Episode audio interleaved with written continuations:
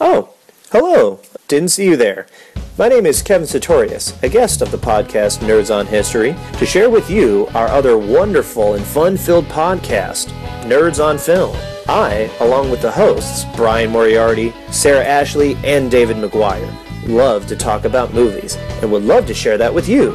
Come join us as we share stories, debates, and theories of our favorite movies and new releases, too. As a frequent guest of Nerds on Film, if you're a movie fan like me, you'll want to grab some popcorn and a cool beverage to sit back, relax, and enjoy our show. Sound check. Sound check. Sound check. Check one. Check two. Eric, Yes, sir. I have got the best surprise for you today. Mm, Have you now? Yeah, you remember how my uncle works in show business? Yep. Yeah, it turns out he's got quite the connection, and I've got a very special guest on our show today Who? Mr. Jeff Goldblum. No. Uh uh No, believe me? No. No. Oh, no, he's just in the other room here. Uh, Mr. Goldblum, here, c- come on in. Hi. Hi. I'm uh I'm Jeff Goldblum. Is you gonna be okay? I think so. Eric? Looks like it's just the two of us today. Well, you know, let's just uh let's get this party started. Do you have any smelling salts? I actually left that at home.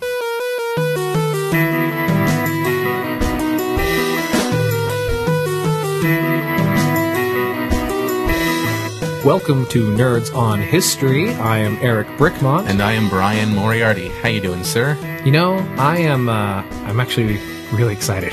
Yeah, I'm feeling kind of giddy. yeah. I- Well, I'm glad you came to your senses uh, because you know after passing out like that, you know, Yeah, you scared us for a second there.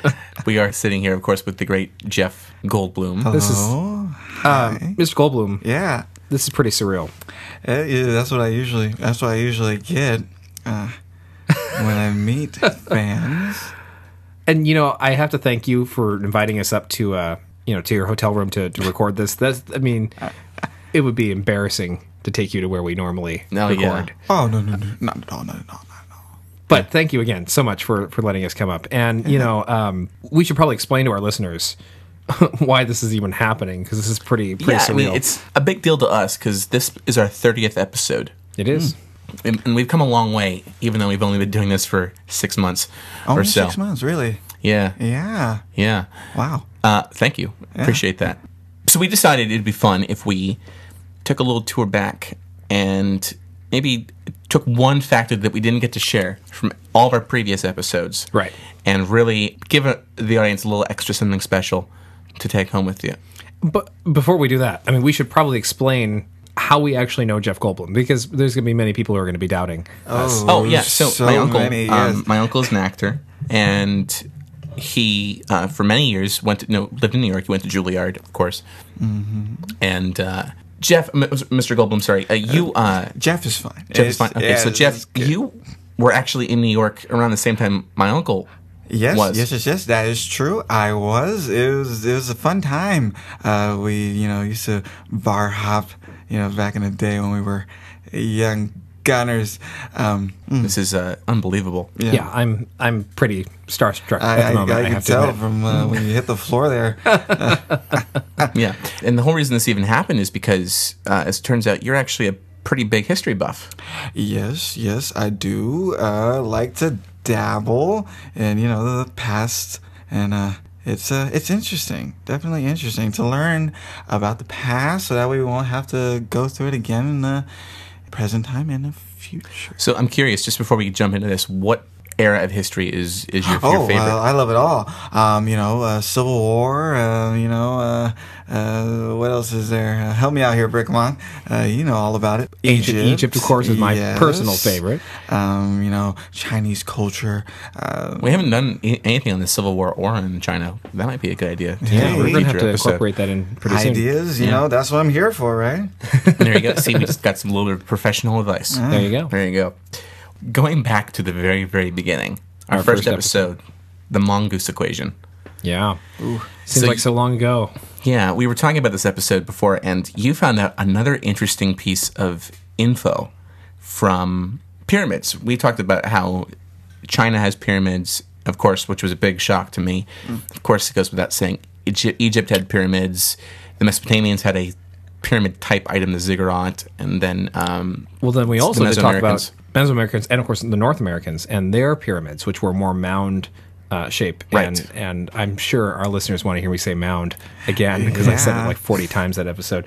But I'm going to say it again because through my research I, and researching particularly mound type structures and what have you, I did find that, to my amazement, which I had no idea, that the Aboriginals of Australia also built mound pyramids. And I had no idea. I, I had found this out just not very long ago, indeed, but uh, they haven't been building them for, for many, many years.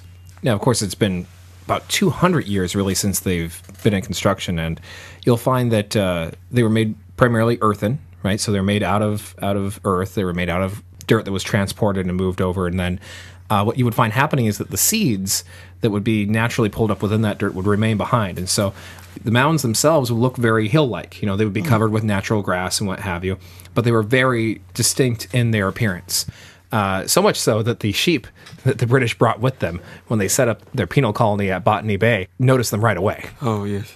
They Of course found it them. they found them to be quite attractive, and as the sheep did, not just uh, to the to the mounds of the Aboriginals, but to all of Australia, they uh, they completely and totally devoured uh, majority of the grass in the area. And That is Destroyed wild. them, That is yeah. so wild. I can't believe that. That's great. That's so awesome. Well, um, I've got an- another one since we talked about our second episode, the Forgotten Network. Forgotten Network, of course, about our television, the history of television. Yes, that was. Well, you were talking about, of course, your contri- contribution was the mechanical television that existed, and it was the vertical rasters and all this stuff, and it was hand crank powered. Well, actually, I found that uh, there was an early patent in the 1900s for a, or late 1900s, sorry, for a um, steam powered mechanical television. Steam powered, Yeah. Really? really. Indeed, yes. And you, you can imagine it, it is what it looked like. It was actually quite bulky because you had a this small engine basically that had to In Yeah. the actual TV. yeah, Yeah. yeah yeah it had a little chimney on the top of it as well. Well, smokestack or That's, wow, uh, that's wild. Yeah, and uh, it never obviously went into production because you would have to route it, the chimney of that into the main chimney of the house, and it just it created too much of a Too much Hassle. noise. I too much imagine, noise. too, yeah. and plus this is also the issue where, uh, of course, this was, developed in Britain, and then the whole issue with London fog. You Hmm. know, London fog being yellow from all the pollution, they didn't want to contribute to it, anymore. Yeah. so it Yellow really they couldn't fog. get any, they couldn't really get any investment from that. So probably better off though, because we found something much much more powerful with electrical televisions later on. Well, thank God. Yeah. I don't know if I really want a steam powered television in my, in my living room. Sell out pretty quick. I have to tell you. Yeah. I will also say though, since we're getting to one of my favorite episodes, the, the superheroes one where we talked about Mm. the mythical ones, I was really surprised to find out that you found out one that I did- I would never have seen coming. yeah, apparently Jeff Goldblum is the inspiration for all superheroes. I, I wouldn't doubt it. Not not in the least. Uh, they got the, the cool part down. Yeah. Well, you are to me anyhow. Oh, thank you. Uh, thank you for no, that, but thank what I you. had found was pretty fascinating. And, and Jeff, you had mentioned that you were fascinated by Chinese culture, so I, I think you're, love it. I love it. you're going to find this absolutely fascinating. Uh, th- there is a very, very old Chinese story that has been passed down for many, many generations, and it, it goes to around about 1000 CE, uh, so or 1080, depending on you know what you go with or what you follow. but uh, it is the origin of this incredible story about this Chinese man, and his name was Yang Zigong. Yang Zi Gong. Yang Zigong, and he was said to have been born from the web of a spider. You don't say. Yeah, from the silk that was produced by this like almost silk-like webbing that was born, Hmm. and that he was so sought after because of this, because he himself could actually produce this kind of silken-like web. Oh wow. Yeah, I know. Yeah. That the Chinese emperor uh, captured him and kept him in servitude and forced him to essentially create this uh, this s- very special silk for him. Hmm. Uh, and it was said to have been super strong, extremely, you know, powerful. This uh, sounds familiar. If we're talking superheroes, I'm just saying. It sounds a little bit like Spider-Man. Yeah. Yeah. they're- And it kind of blows my mind because not only that, but he was actually capable of projecting that silk and being able to use it to to Oh, wow. Mm. aid in his in his movement and his eventual escape from servitude. Uh, it's it's pretty wild, and it goes on and on for you know several different verses uh, until eventually the the the emperor sends out people to go and find him and bring him back, and there's all this commotion, lots of battle, you know, f- you know, ensues and what have you. Well, Uh, I am gonna have to look that up. yeah, it's pretty pretty incredible, and I, I wouldn't be surprised if you know Stan Lee, being the learned man that he is, you know, was looking for any inspiration at all he could find, and of course he had to put a, a modern twist on it, right, with course, a of radioactive course. spider or things of that nature, but actually able to uh, to take some inspiration. I wouldn't be surprised if it Mm. was from this uh, from this amazing story. Yes, Yeah. of course. Wow. That's awesome. so awesome. I Uh, tell you, those Chinese man, they just crazy, wild. yeah. So, uh, one of my favorite episodes from very early on, we talked about Mars, and as you all know, our listeners, that I am definitely a uh, a big time space buff. You know, I volunteer up at Lick Observatory, and I'm an amateur astronomer. My father, oh, he's very much involved in the whole process. Uh, you should come to a star party sometime, Jeff. Mm-hmm. Yeah, li- I'll have to check my uh, uh, planner. Yeah. Well, definitely, though. Yes. I'm glad to see that you have an iPhone, though. That, that that's Ah, encouraging. Yeah, you know, I actually, if I may digress, I was a spokesman for Apple for quite a while. right. He was You the voice of the was iMac. Exactly. That's right. Um, so I got a lot. I got deep history with uh, Apple. So Yeah. yeah. Um, yeah. That's and great. of course, he's along with such prestigious actors as Jeff Daniels, who's the current voice, and uh, Peter Coyote, who'd done Mm. Yeah, the they- original iPad commercials as well. They just got rid of me though and kept those guys. but you know, it's it's fine. I'm sure they're waiting to call you back. Hey, you know, I stand by my phone every day. yeah, you should get free Apple for life for doing that, for doing those commercials. Tell me about it. I just remember that line. It's insane. It's insane. But if you have you been in thinking jail? it's like with the beige com- computers.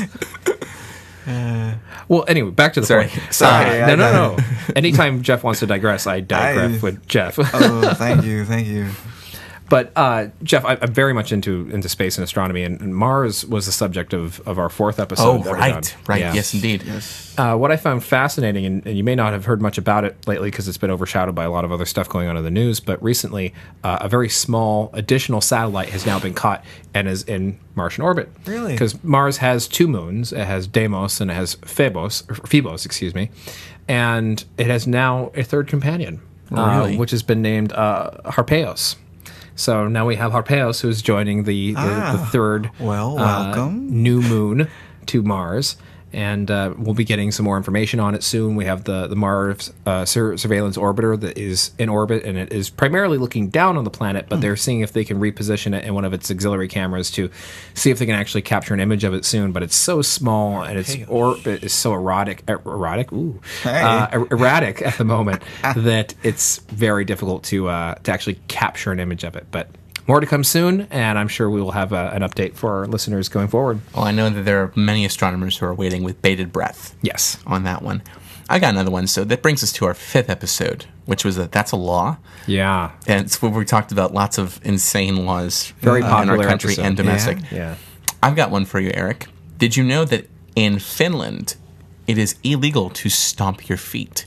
I did not know that. I'm assuming it's a very old law. It's a very old law. So, for those who don't know, Sweden invaded Finland in the 13th century, and or is it either 13th or 14th century, and conquered them. And Well, I'm sure the Finnish know. Yeah, yeah, go to the Finnish. If you're out there in Finland, hey, hello.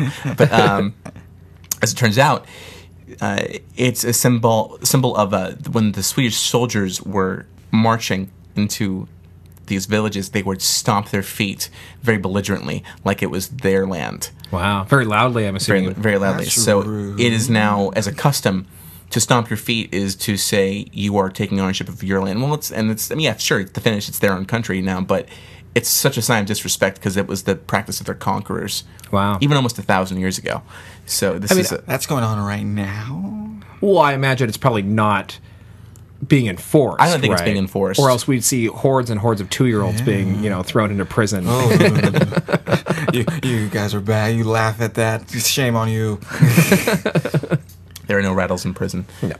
so, um, yes, indeed.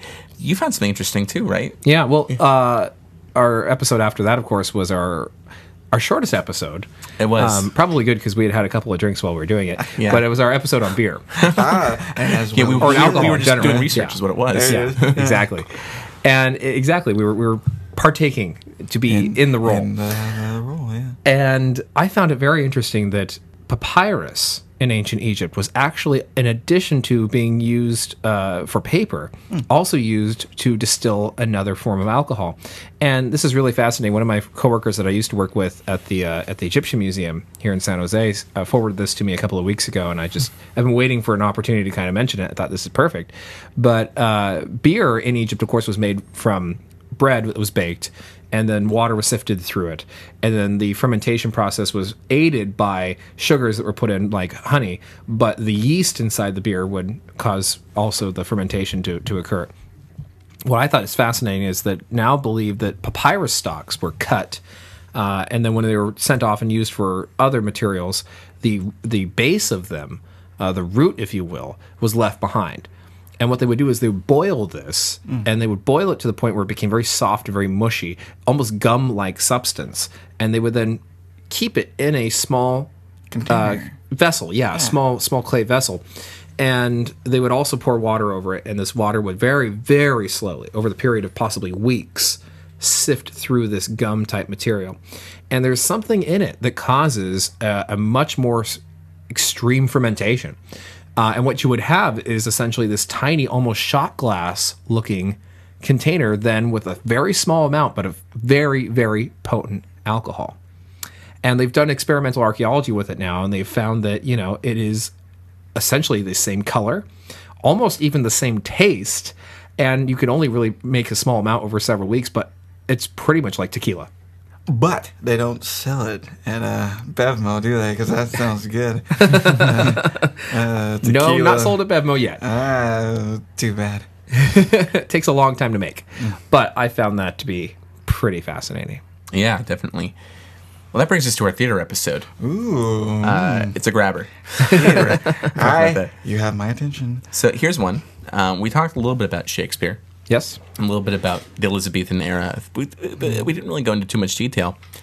Well, there's been some new evidence that's been discovered uh, from Shakespeare, uh, from his early life. It t- turns out while he was trying to make a living as a playwright in London to help supplement his bills, he was in fact um, a clown for bear baiters. Yeah, kind of like a kind of like a, a precursor to to a rodeo clown. For those who don't remember, the bear baiting is when they would take the theater and they would um, they would starve a bear for three days, and then they would stick it against three dogs, and uh, and basically you would see who would win. Would the dogs eat the bear? Would the bear eat the dogs? I have to stop you because I never thought I'd say these words, but Jeff Goldblum and I are looking at each other in total amazement and disbelief. I, I uh, I never thought I would say those words.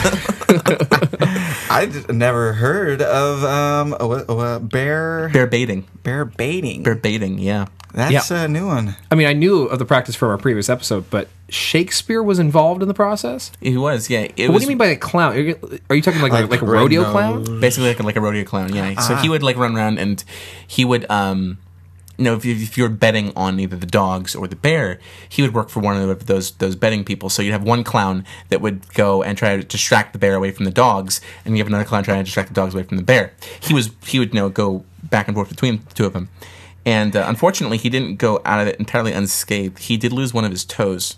This is wild. And in all the while, one of the he's skirmishes, yeah. making Romeo and Juliet, and It's funny you bring that up because actually, shortly after this, th- that's when Romeo and Juliet was bought. And he never had to go back to doing bear baiting because that There was you just go. a wildly successful play Wow. of him.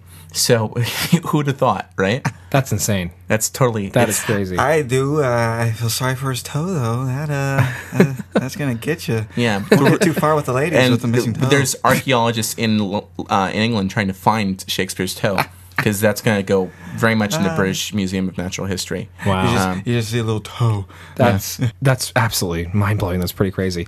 Um, my, the next episode was our uh, Imhotep's a badass. Oh, I love that episode. One of my favorite episodes of all time. it was our mummification episode. Egypt in general is just amazing. I love it. Have you ever been?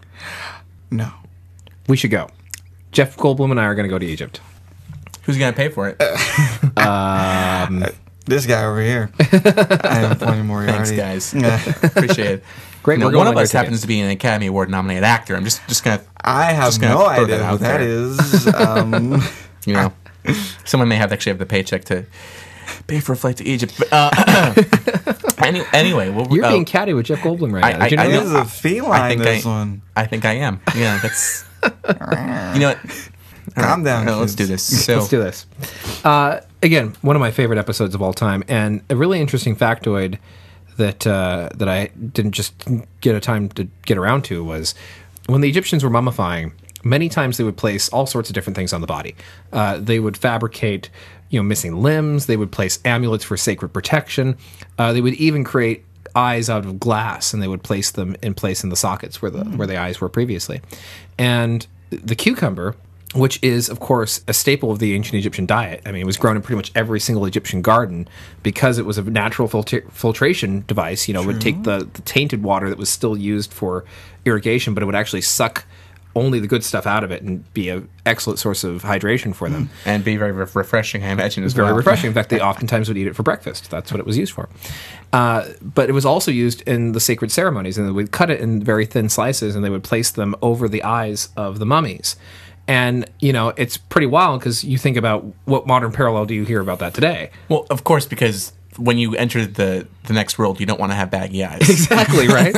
so if you go to like a mean, beauty the parlor world, yeah. today, that's exactly what you'll find today. Now, of course, this is absolutely no connection to to the modern practice, but what is fascinating that the the Greeks, through their trade with Egypt and their time spent in Egypt, uh, had viewed mummifications. We know this because of the writings of Herodotus and a few other contemporaries of his time, and a little bit before that, and the practice of placing coins on the eyes of the deceased uh, is now believed to possibly be in this connection with the with the cucumber slices. It's totally wild, but it's uh, absolutely true. I would take the cucumber because you can eat it and uh, help your uh, fellow friend or passing, but at the same time, get a snack. I don't know if they would eat them after they were placed on desiccated remains, but it's possible. What a waste. It is possible. now, Brian, we were of course talking about that that cursed podcast, that one we had all that trouble with. Oh. Where we didn't record till twelve thirty at night. yes, which Yeah, Oh. was so because- appropriate Wow. because Mr. Goldblum. Yeah. uh, that was our Halloween episode. because it, involved me having to go back to my house, get my computer, and then use that because we tried making it work on your computer and we just couldn't get it to work. And it was like the third time that we had tried to meet, and we had all these different things that were causing Oh, yeah. issues. Absolutely. It was ridiculous. But you anyway, guys we, got through it, though. we did. Oh. Okay, yeah. Yeah. It was a great episode. Let's just say a Good. late night run to In and Out was involved because we were so tired. We needed we needed some energy. I love In and Out, their animal fry. yeah. But anyway, Sorry. Uh, Um, so we, we talked a lot about two big characters. We talked mm, a lot about general traditions, but we talked a lot about Vlad Tepish, who we know, did. of course, as, as, as Dracula. As it turns out, though, his his bloodthirst that we now attribute to being a vampire was is very much true. But for a while, he he had this fixation with milk, Yes. with cow's milk, and um, it was not uncommon for him to to with all of his armed men go and seize the cattle from farmers in the area, and if, if they wouldn't take it willingly, they would take them by force. Yeah, and of course, those who would, you know, oppose him would oftentimes be Yeah. killed by his trademark uh, he execution was technique. obsessed with the stuff. He thought it was like th- the the, the nectar of immortality, and he would he would literally drink it straight from the udder Wow. of the cows. Yeah. and uh, once the, once the the cow could not produce any more milk, slaughtered all of them, Uh, yeah, which so steak everywhere, and which is great for the the people of Romania because the people of Romania actually ate very well during his times.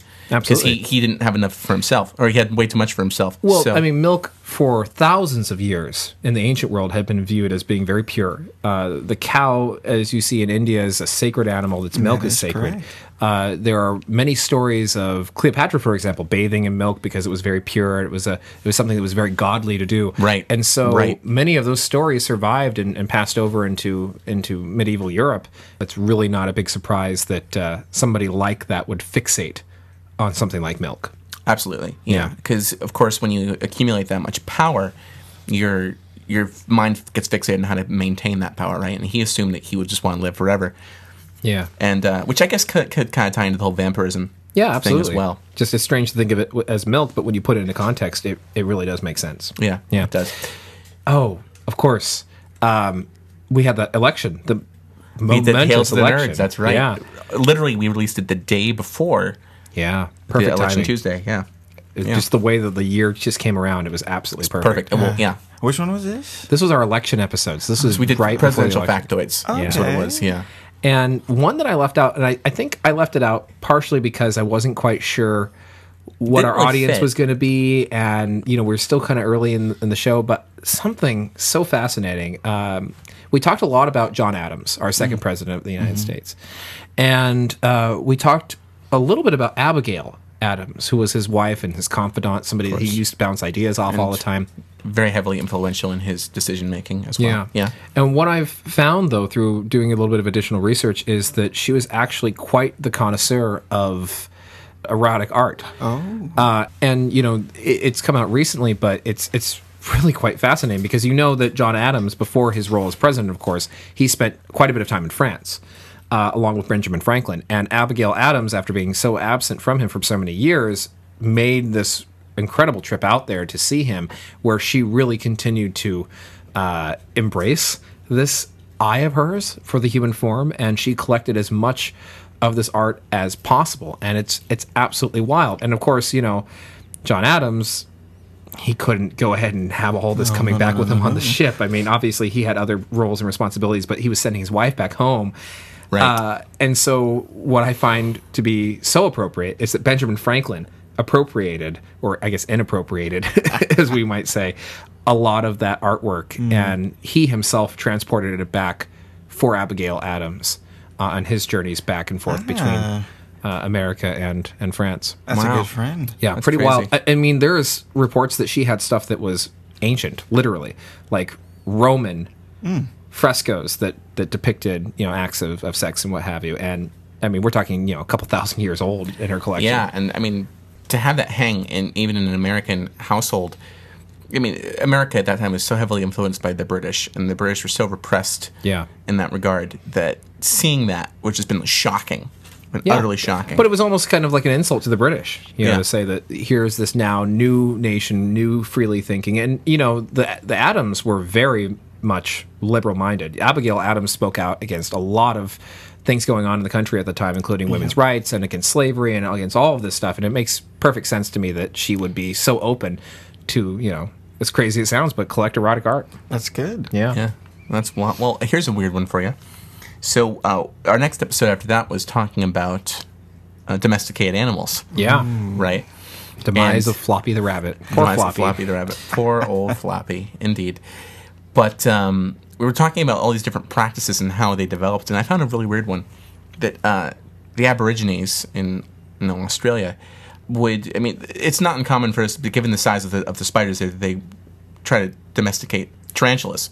Tarantulas? Yeah, they do try to keep they try to domesticate tarantulas.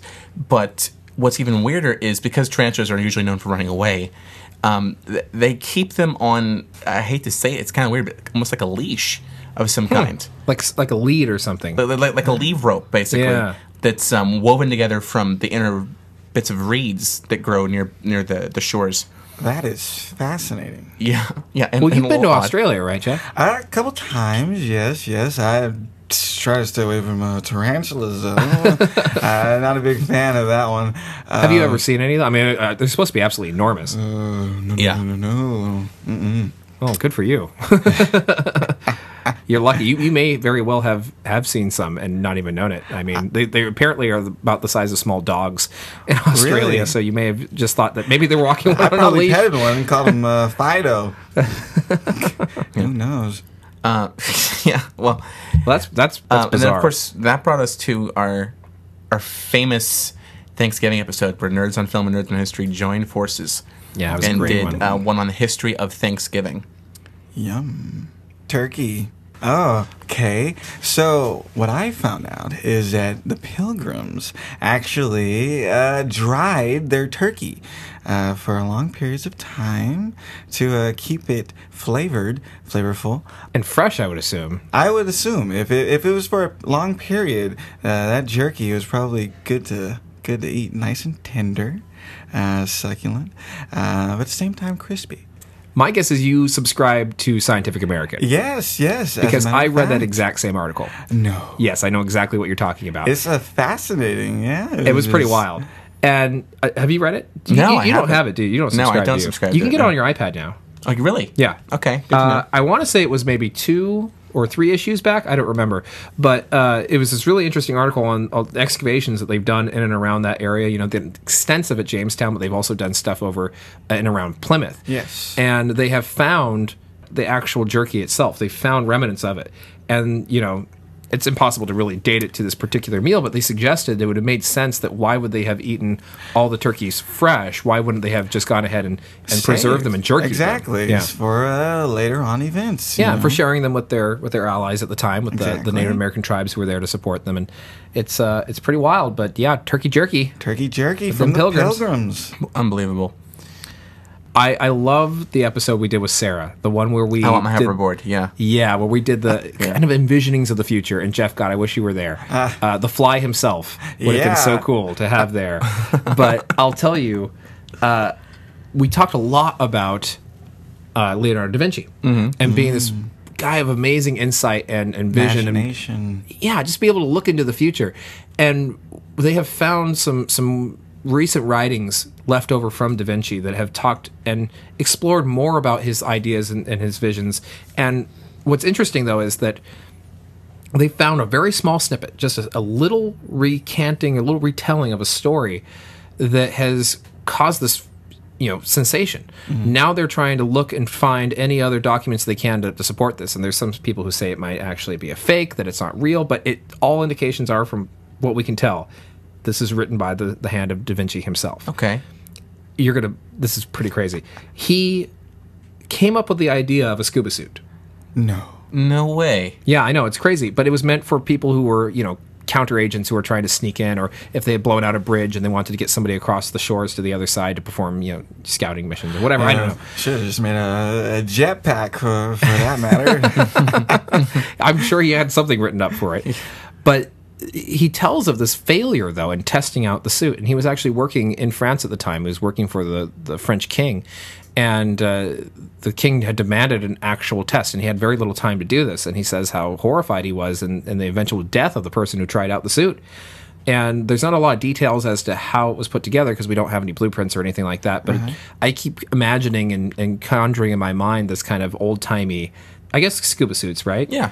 Yeah, and where they had like the little glass window in the front, you know, they're very typical. Big bowl. uh, Yeah. head. And you really weren't. They weren't really good for moving necessarily. They were just kind of a protective barrier between you and the ocean. Exactly. And he and he makes comment to the fact that it had a large tube connected to it that would provide him with the air that he needed. Uh, but the problem was it was extremely heavy apparently because he makes reference to it getting stuck in the sediment and in the silt and him unable to free himself from the suit. Uh, and terrified that he's going to die. In fact, they had to call a priest over to read him his last rites through the actual air tube that was providing him with uh, the oxygen that he needed.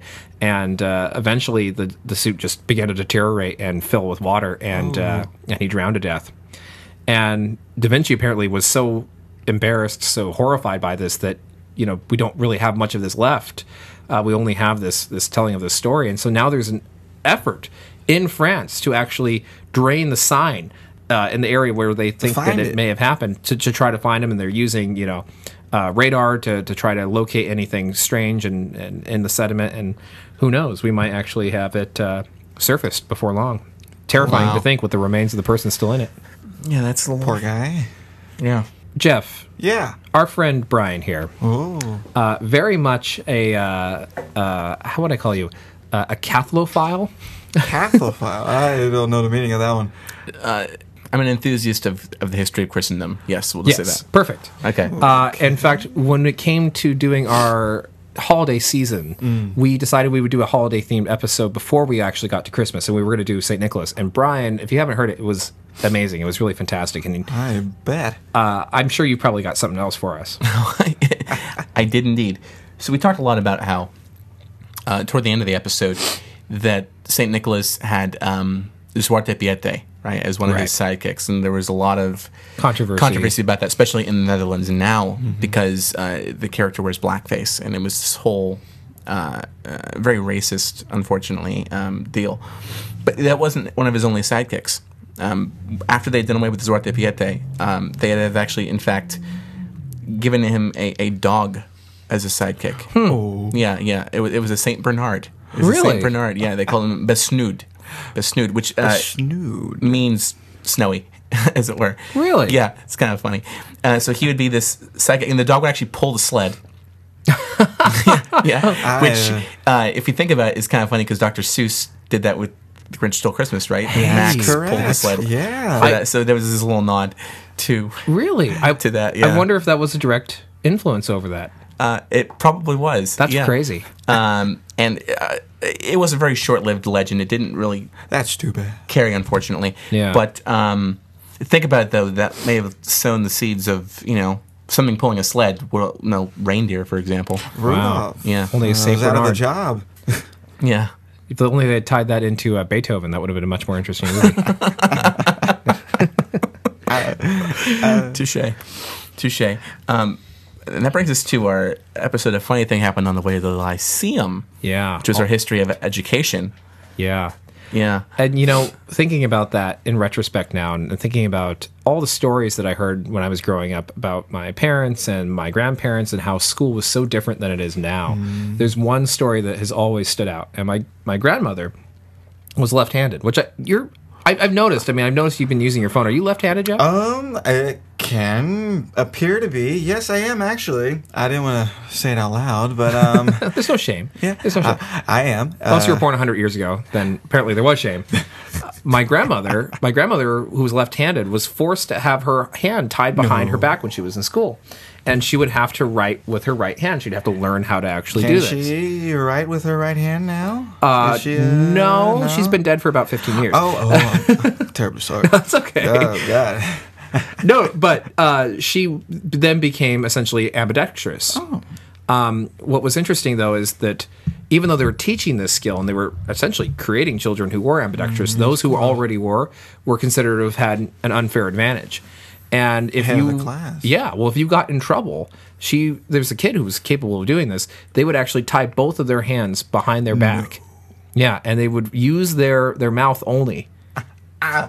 So they to would actually, write. They actually like to hold the pencil in their teeth. in their teeth.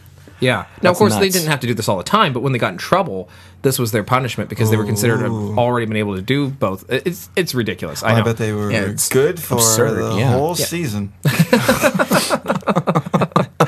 but it was it was you know paramount to child abuse. But uh, hey, you know this is a long time ago. Yeah. Yeah. Yeah. Jeez.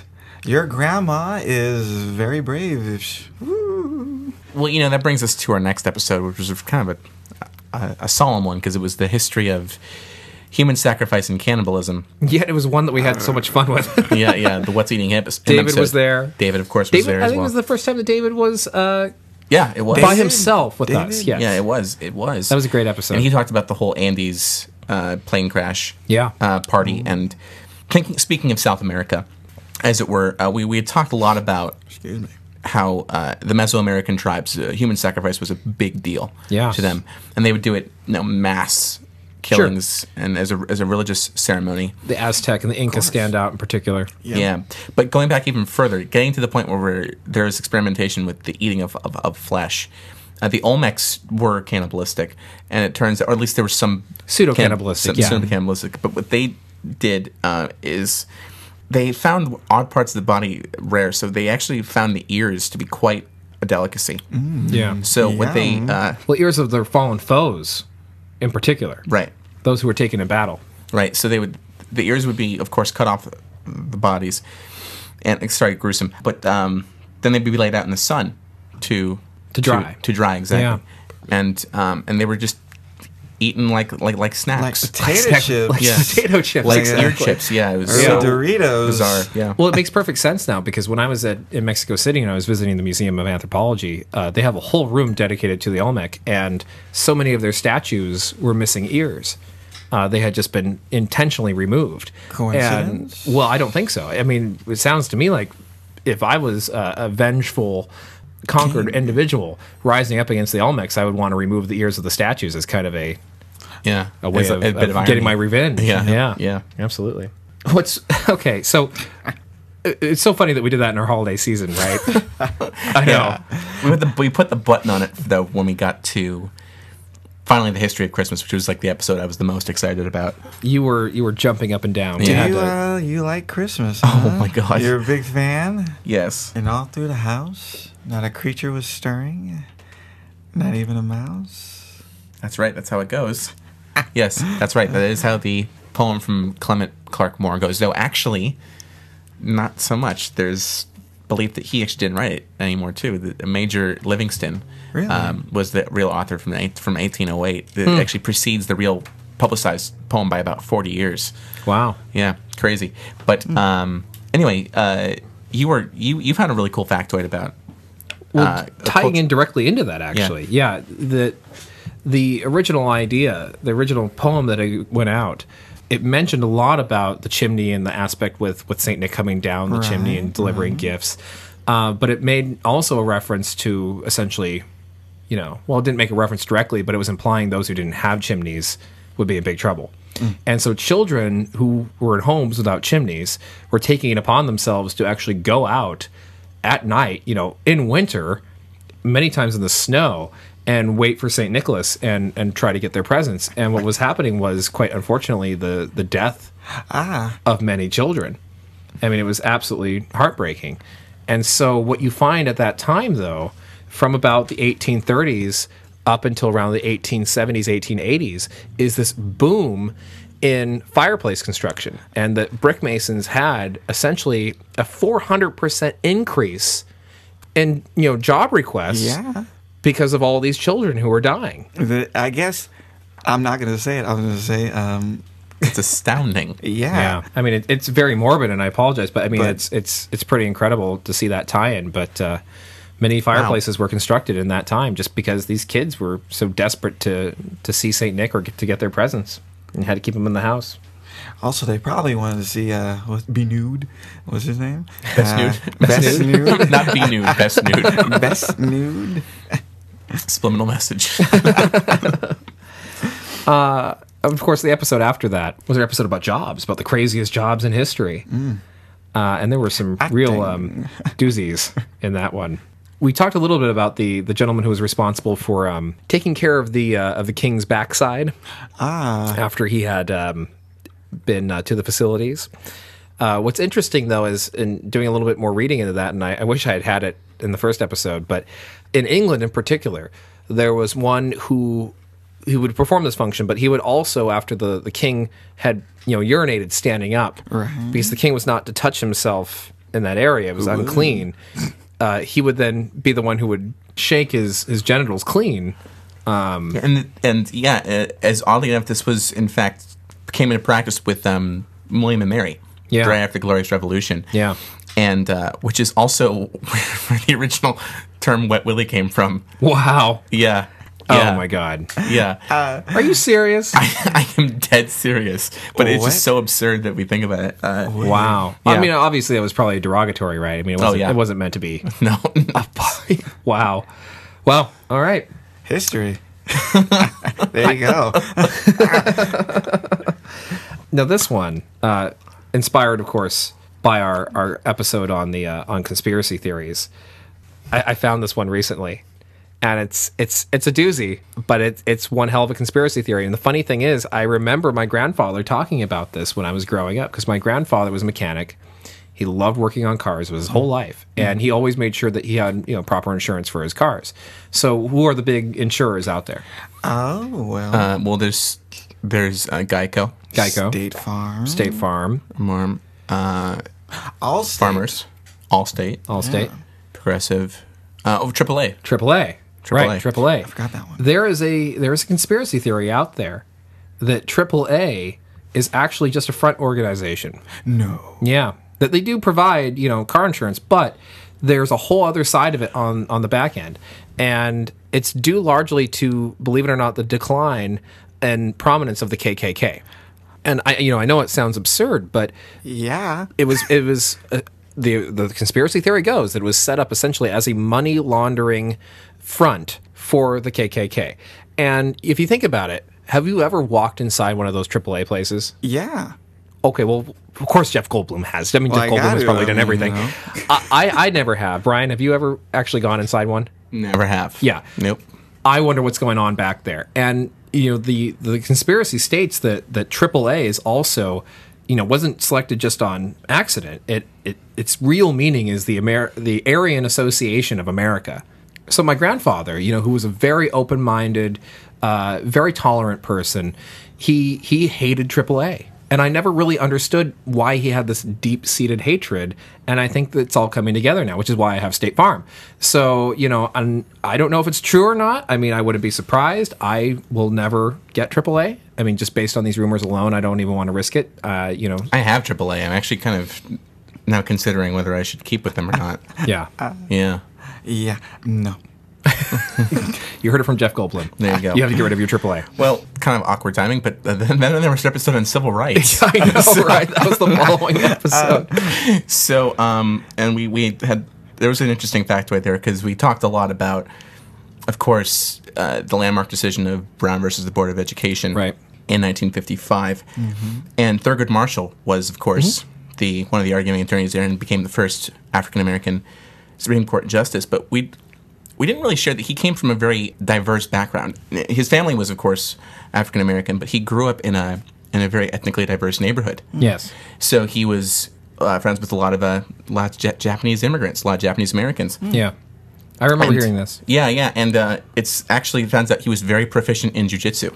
No. Really? Yes, it was true that Thurgood Marshall actually knows jujitsu, and um, it was also said rumors, of course, but it was said that uh, at some points when there was conflict amongst the, the justices uh, about trying to get the, the right majority opinion, uh, that he would in fact challenge them. It was not uncommon to uh, hear throwing and thumping in the halls of the Supreme Someone Court. was getting. yeah, the clerks just Messed paid up. no mind to it. But um, yeah, Wow. That's it incredible. was very rare, of course. But Yeah, well, no, I imagine that he would have used it just in defense. Uh, you know, just being as high profile as he was in the time Sure. that, he, that he lived. That, You Absolutely. know, if he needed to defend himself, he would do it, and he would do it in a way that was very non-lethal. That was very to just to subdue his attacker, which you know just screams, you know, Justice. Screams justice. how progressive he was, exactly. Exactly, And it's showing yeah. him true justice, exactly.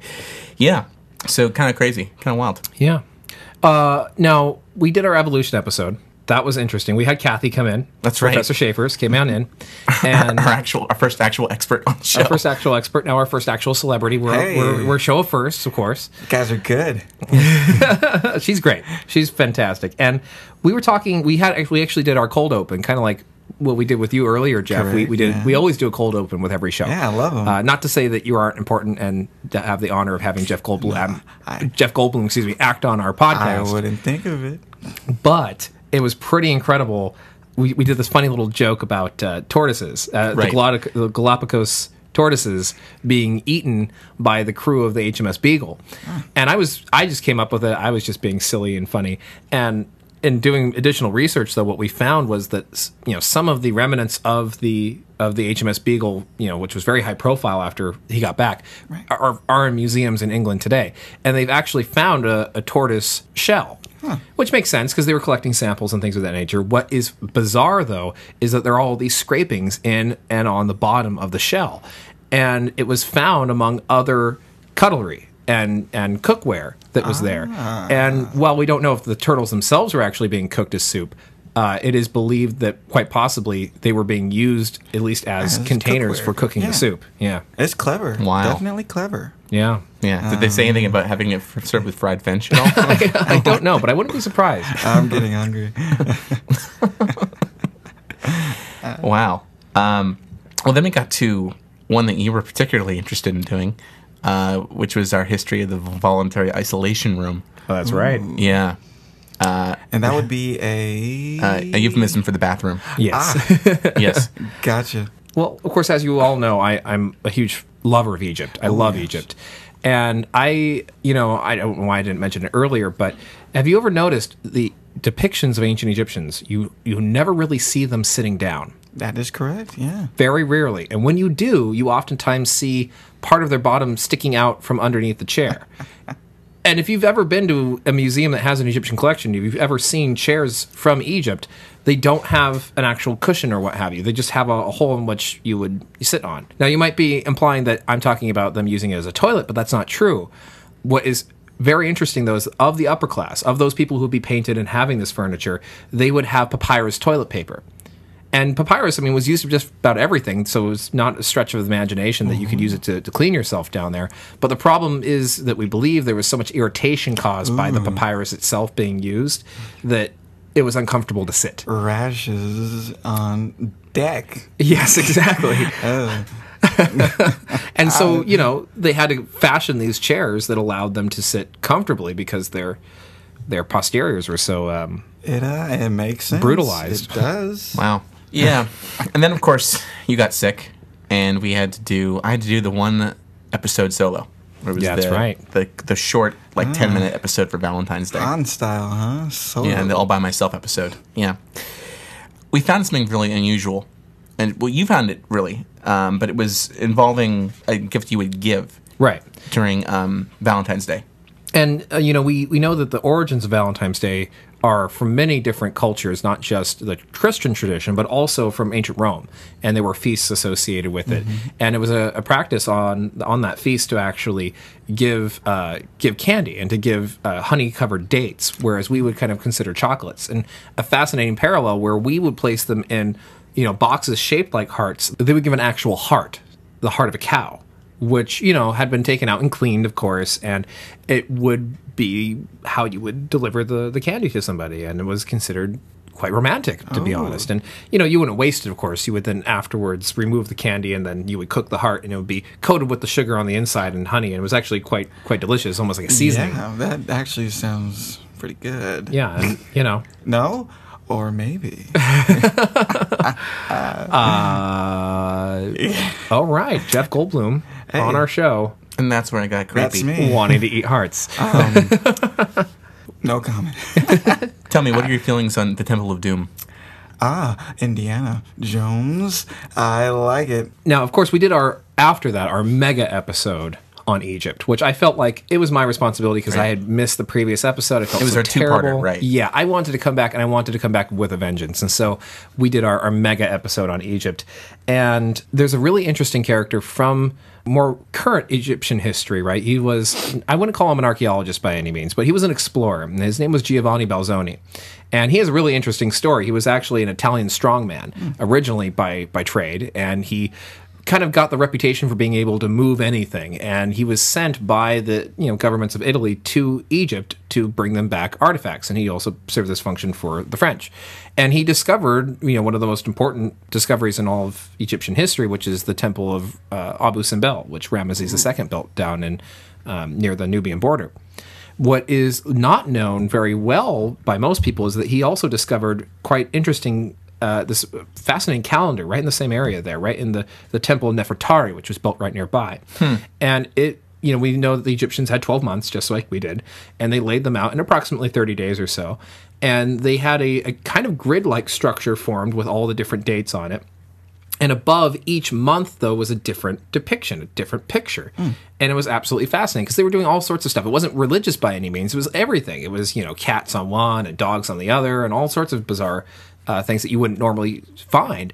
Uh, and he took this back, literally cut it out of the wall, brought it back to the, uh, the museum in Turin in, in Italy, uh, where it remained in seclusion for years. Um, what's fascinating though is that somebody who was cataloging the artifacts came across it. I believe it was in the 1920s or 1930s. I don't remember exactly, uh, but he took inspiration from this to create one of the first picture calendars that you f- can buy today. If you go to the yeah. mall, you know there's all those little kiosks with them, and you just Yeah. kind of fold up the next one. That was But- that was his but- inspiration. Do they have cats? I'm sure they did. Yeah, I believe I believe at least one of the panels featured pro- prominently cats, Mm. which is I know pretty amazing. So we owe our modern calendars, the kind that you buy in the store today, to the ancient Egyptians. There you go. Egypt Wow. is, a, is a crazy place. That's crazy. Well, you know, Hmm. then of course we got to the episode on the Pope, Yep, which we had uh, it's Pope Spock the first, and then we had Ah. part Sarah. of Pope Watch 2013, which has Indeed. been an ongoing theme for the show. Right, right. Popescope. Pope Ah. scope. So, uh, and of course, Sarah was our guest star on that. But we found out something very. I found out something very interesting. Of course, the Pope being such a high-profile figure, there were times where he would be, you know, potentially be his life would be in danger, right? And Yes. of course, he had the Swiss Guard, Of course. but they actually, up until I would say the 19th century, there was a weapon that the Pope was actually given. It was concealed. Really? Yeah, and it was for ter- circumstances when if he was intact in places in public, when Uh-huh. he was saying mass and he was completely vulnerable, um, s- that they had gotten past security. And so what they did is they took a small short sword, they put it in this in a, in a much larger miter, uh, Really? which would just look a little bit taller. And so what they would do is he would just very solemnly take off his mitre and then pull the sword out. Ah. Uh, It it was almost to symbolize that he was summoning, you know, great strength from from divine power by Not a pulling, rose. reaching in the hat and pull it. And Not, it's- not a rabbit though. not, not, not a rabbit, no. Ah. but it's funny though because um, that's actually what inspired J.K. Rowling to put the Oh. Sword of Gryffindor in the Sorting Hat. Was that in times of need, someone with true moral Wow. strength and There power you would be able go. to to summon strength from uh, a seemingly She harmless gets it. object. I Full tell ya. Mm. Oh, circle. It's all all comes together. hello. that is fascinating. I mean, I guess that explains why the martyr has the kind of pointed top on it. Yeah, you know, to, for to the- conceal the sharp portion of the blade. Wouldn't want that poking Well, down. it also represents the Old Testament, and New Testament. But yes, let's Yeah. let's go with that. I have a question. Did he ever use it? Did he ever? He never actually had to use Yeah, it. I don't believe so. I think it was just for show. And you know, I, I good. can't imagine the Pope would actually go through with it. But you know, you never know. There were some pretty crazy popes back for in the day. uh, for uh, him Yeah, I don't above, think they ever right? taught papal fencing. So Uh, now you you told me something earlier that I just found absolutely fascinating, and we have done a pretty recent episode where we're talking about uh, misconceptions and what have you. yeah, this one's really, really weird. One that I had heard recently, of course, it's a very common conception that all the founding fathers of our country wore wigs. Right. Right. For many reasons, it was inherited from the British. Uh, it was done for health reasons because of you know any sort of infestations in the hair. Very much like the ancient Egyptians, actually. They- Yeah, they very did it much all so. the Same reasons. Yeah. and of course you got the different colors right. The more white your wig was, the more uh, astute your Mm-hmm. status was. And and this is true, but there, there's one part that's missing. Um, i- as it turns out, uh, Martha Washington was also a big fan of wearing wigs. Not again uncommon because she was a lady of status, status Sure. as well. Correct. But um, what was more interesting is they found a memoir of hers Hmm. where she talked about all the intimate nuances of her marriage to George Washington. And it was turns out very oddly enough, they were a fan of gender switching. Really? Yeah, yeah. They would actually first start with the wigs and switch them, and then Right. they would. uh, This, I feel dirty just saying this, but they would uh, they would undress each other and put on each other's clothes. Oh my goodness. Yeah, which of course, knowing the thickness of colonial clothing, this would take about three and a half hours. Oh my god. It's a long time. That's a commitment. Yeah, yeah. And apparently there'd be some sort of odd game. She would dictate rules about how the government should be formed, and uh, and George Washington would knit. Ooh. Yeah. Wow. I wonder if there's uh, any of uh, his quilts lying around somewhere. I, I know. you There's mislabeled quilts that are actually those of George They're warm. Washington. It's totally wild, and of course very controversial because we Sure. don't we, we like to deify uh, George Washington as well, and to see this very human aspect of him. Um, It's would actually be, kind of comforting. Yeah, Yeah. gives him a sense of normality, if you would. yeah. Yeah. But as you can tell, it could it would definitely uh, shake up academia. So Oh sure. yeah, Well, we're, we're closing in, sure enough, on, on our most recent episodes. And uh, of course, we did a, a great episode on the history of film, Mm-hmm. uh, which was a wonderful compliment to our, our film podcast that we had. And, you know, we, we talked a lot about television and film and things of that nature. We didn't really talk a little bit too much about science fiction and things of that nature, which No. are always a big interest of mine. So even though it doesn't have a direct tie-in, I still kind of want to mention it. Okay. Uh, just because I did find something really interesting lately that, uh, are you familiar with Farscape at all? Oh, Vaguely. yes, yes, yes, yes, of course. Amazing show. well they've been rumors of Yeah. making a Farscape movie for a long time, so it's valid. Really? Yeah, well, they did. They did a made-for-TV movie after the Okay. series ended. so, correct. Yes, uh, they did. whether they want to bring the whole cast back together, I would totally watch. But who knows what will happen? Uh, what is interesting though is that they in the show have all these created swear words, all these you know alien swear words Right that they have. Right, and, of course the F word is uh, frill. Frel. Yeah, Frel. that's how you would Frel. say it if Frel. you were on that side of the, the galaxy. Yeah. But what I found absolutely fascinating is that in Denmark, it is against their policy to, to air it on television uh, during, you know, like daytime hours because apparently Frel is a Danish word and it is not a nice word either. Oh, really? Totally by coincidence. It's actually a very rude term for the male genitalia. Well, Ah, Yes. I, I feel sorry for them over there because Farscape. Well, they, they can Good. air it, but they have to air it late at night. It has to be aired after midnight. And it's so fascinating because they actually bleep out Frel. Frel. But because it's so publicized, people know about it already. And so, you know, eh, they have to actually bleep it out. And it's, Wow. it's, Wow. it's pretty crazy. Wow, It's like uh, with uh, what was that Battlestar Galactica? Uh, what they say, Right. frack. Frack, that's right. Uh, Yeah. Not really too. Uh, and on that scene, Wow, I- I- you are t- showing your nerd so well, Mr. Goldblum. Uh, you know, I try to hide it, um, but you know, with you guys, it's uh, Well, we're honored. We're honored to be a nerd I'm of your, honored- of your stature. I'm honored to be here. And we get to the most recent episode, of course. At two, Goofy. At two Goofy, yes. Uh, our part one of Rome. part one on Rome exactly. And we were talking about a large part about Julius Caesar and a large part of the function of the Roman Republic. Correct. Pre Empire, the Republic, it's two counselors who were more or less in charge. But it's recently come out that there was a very important third piece to this puzzle. Third piece of this puzzle, arguably a third consul. Um, but it was more or less we talked about this before the Pontifex Maximus, the the, the religious leader of the country. Of course, pontiff is the base word for bridge builder is what it means, and it's the basis for the word used by the Pope currently. But the Pontifex Maximus also kind of functioned as kind of third function.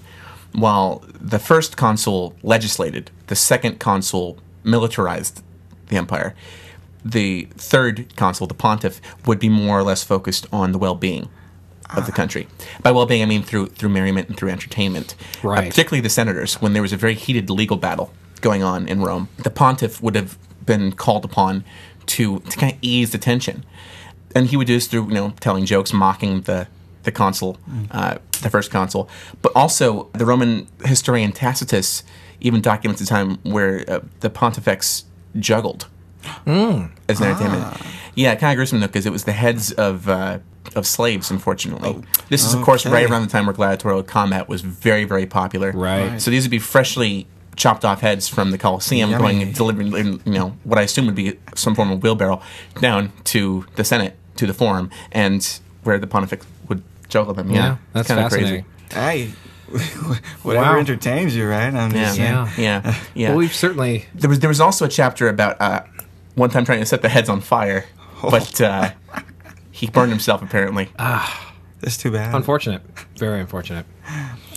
This is our 30th episode. this is our thirtieth Wow. episode. And thus far, we've had Congrats. 29 factoids. I'd like to just quickly offer up a final one.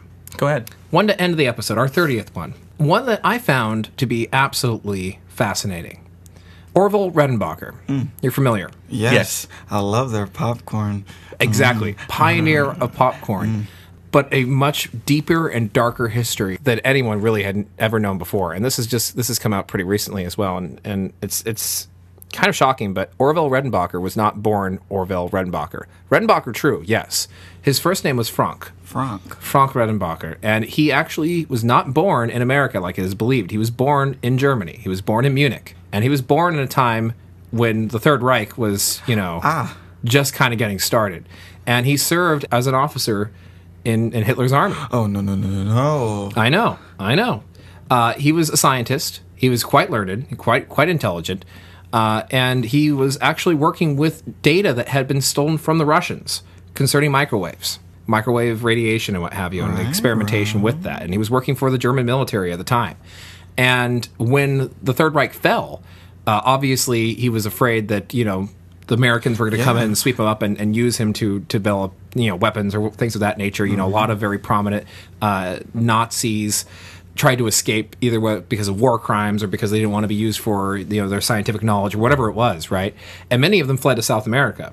In fact, a lot of them ended up in Brazil. And he attempted to do exactly that, but unfortunately, through a confusion, uh, he ended up boarding the wrong plane, and he did end up in Brazil, but he ended up in Brazil, Indiana in America. And he went completely unnoticed. Oops. I mean, yeah, I know he was able to make it into America wrong very flight. non-suspecting, and you know he was a big fan of American movies, and so he had developed a pretty decent American accent just kind of listening to people like you know, Right, right. you know, the- you know, Like film actors. film actors, Clark exactly. Gable Clark or- Gable, or what have you. And he was able to pass. Um, he then just kind of blended into this small town and assumed the identity of this Orville Redenbacher and created this whole backstory for him. Uh, he spent years after the war, j- about five years or so, selling fertilizer and trying to stay as a very unsuspecting individual. Only to later develop a real knack for his science and want to take it to uh, a to a business and, and started a a business in the 1950s. And he would continue under this guise of Orville Redenbacher up until his death in 1995. Uh, but it's come out recently now that he was, in fact, uh, you know, w- he was never accused of war crimes. But he he definitely was one of those uh, escaped Nazis that uh, probably would have even ended up in prison. Well, I tell you what, that won't stop me from uh, having some of his uh, kettle corn. That's for sure. I don't know. I'm I'm a little nervous now. I don't know if I'm going to be uh, buying uh, Redenbacher popcorn any longer. Yeah, no kidding. Yeah, I'd go with Act One anyway. yeah. Better butter, Yeah. Um, Brian. Eric, Eric, Who is this in the room with us? wait a second. huh? I'll pull up Because the- he, he, he the sounds a notes. hell of a You're lot. not Jeff Goldblum. whoa, whoa, whoa! Sorry, What is going on here, I just I just saw the door was open, and I came in. my lord? Are you trying to tell our listeners that for this entire episode you have not been Jeff Goldblum? I, I s- sometimes I was at certain moments. I was definitely Jeff Goldblum. Who, who are you? My name is uh, Tariq Bryant. and, Yeah, uh, the man who, of course, gave that wonderful hip hop song we did in the last episode. Yeah. the last episode. thank you for that. Hey, well, thanks for coming on the show. Thank you for Surprise, April having me. Fools, ladies April and Fool's gentlemen. on everything because whatever you just heard was total bullshit. if you hadn't figured it out by the end of the episode by now, uh, it was uh, as Brian said, total bullshit. Yeah. Yeah, that was that was a double But swear fine. in one episode. we we never even really do that, do we? But uh, yes, everything you heard was completely and totally fabricated. and I- I- fascinating. if you didn't figure it out, I would say by Triple A. AAA by Cir- Circle A. now that you know the truth about AAA, we didn't figure it out by that point. Yeah. if that wasn't the dead giveaway. I apologize for those of you who who literally stopped the episode and then went and canceled your AAA because of this. Uh, also, I'd like to apologize you can personally. usually re- you can usually reinstitute within like 24 hours. Oh, So- good. So that's well, I, I'd like to apologize personally on behalf of Neuro- Neuronomy to Orville Redenbacher, to the family of the Washingtons, to the uh, country of Sweden. Uh, I'd also like to apologize to any remnants of Giovanni Balzoni's family. as well as William Shakespeare's. as well as, well as William Thake- Sh- Sp- Shakespeare. actually, Thurgood, Thurgood Marshall, we actually that was pretty cool. I don't think I need to apologize to his family because him having He jiu-jitsu just, he is just earns cool points. exactly that'd be awesome. Uh, apologize to the Olmec uh, civilization. I know you're not around anymore, but uh, I want to say special I'm sorry to you. Who else here? Uh, I'm not too concerned about Da Vinci. Um, I'm sure the Adams might have some family left. Abigail Adams, Yeah, if they you do. have any family. Again, I totally made that up. I'm sure she was a wonderful woman. I actually admire her, uh, and I'm sure she didn't collect any erotic art. Who knows? And uh, yeah, I think that's pretty much it for apologies we have to make.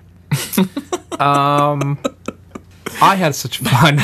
this is probably the most fun I've had doing Nerds on Yeah, History. this was pretty crazy. And ladies and gentlemen, of course, this is our 30th episode. Guys, literally, please don't take our word for it this yeah, episode. Really, do not. don't. We highly advise you to not take our word for it. Everything you heard was total garbage. but thank you, Tariq, for coming on the show. Thank you for having me. Thank you for, Thank for you keeping up guys the act. for too. having this. This is amazing. What you guys have built is great. Well, thank you very much, sir. That means a you. lot to us. We appreciate that.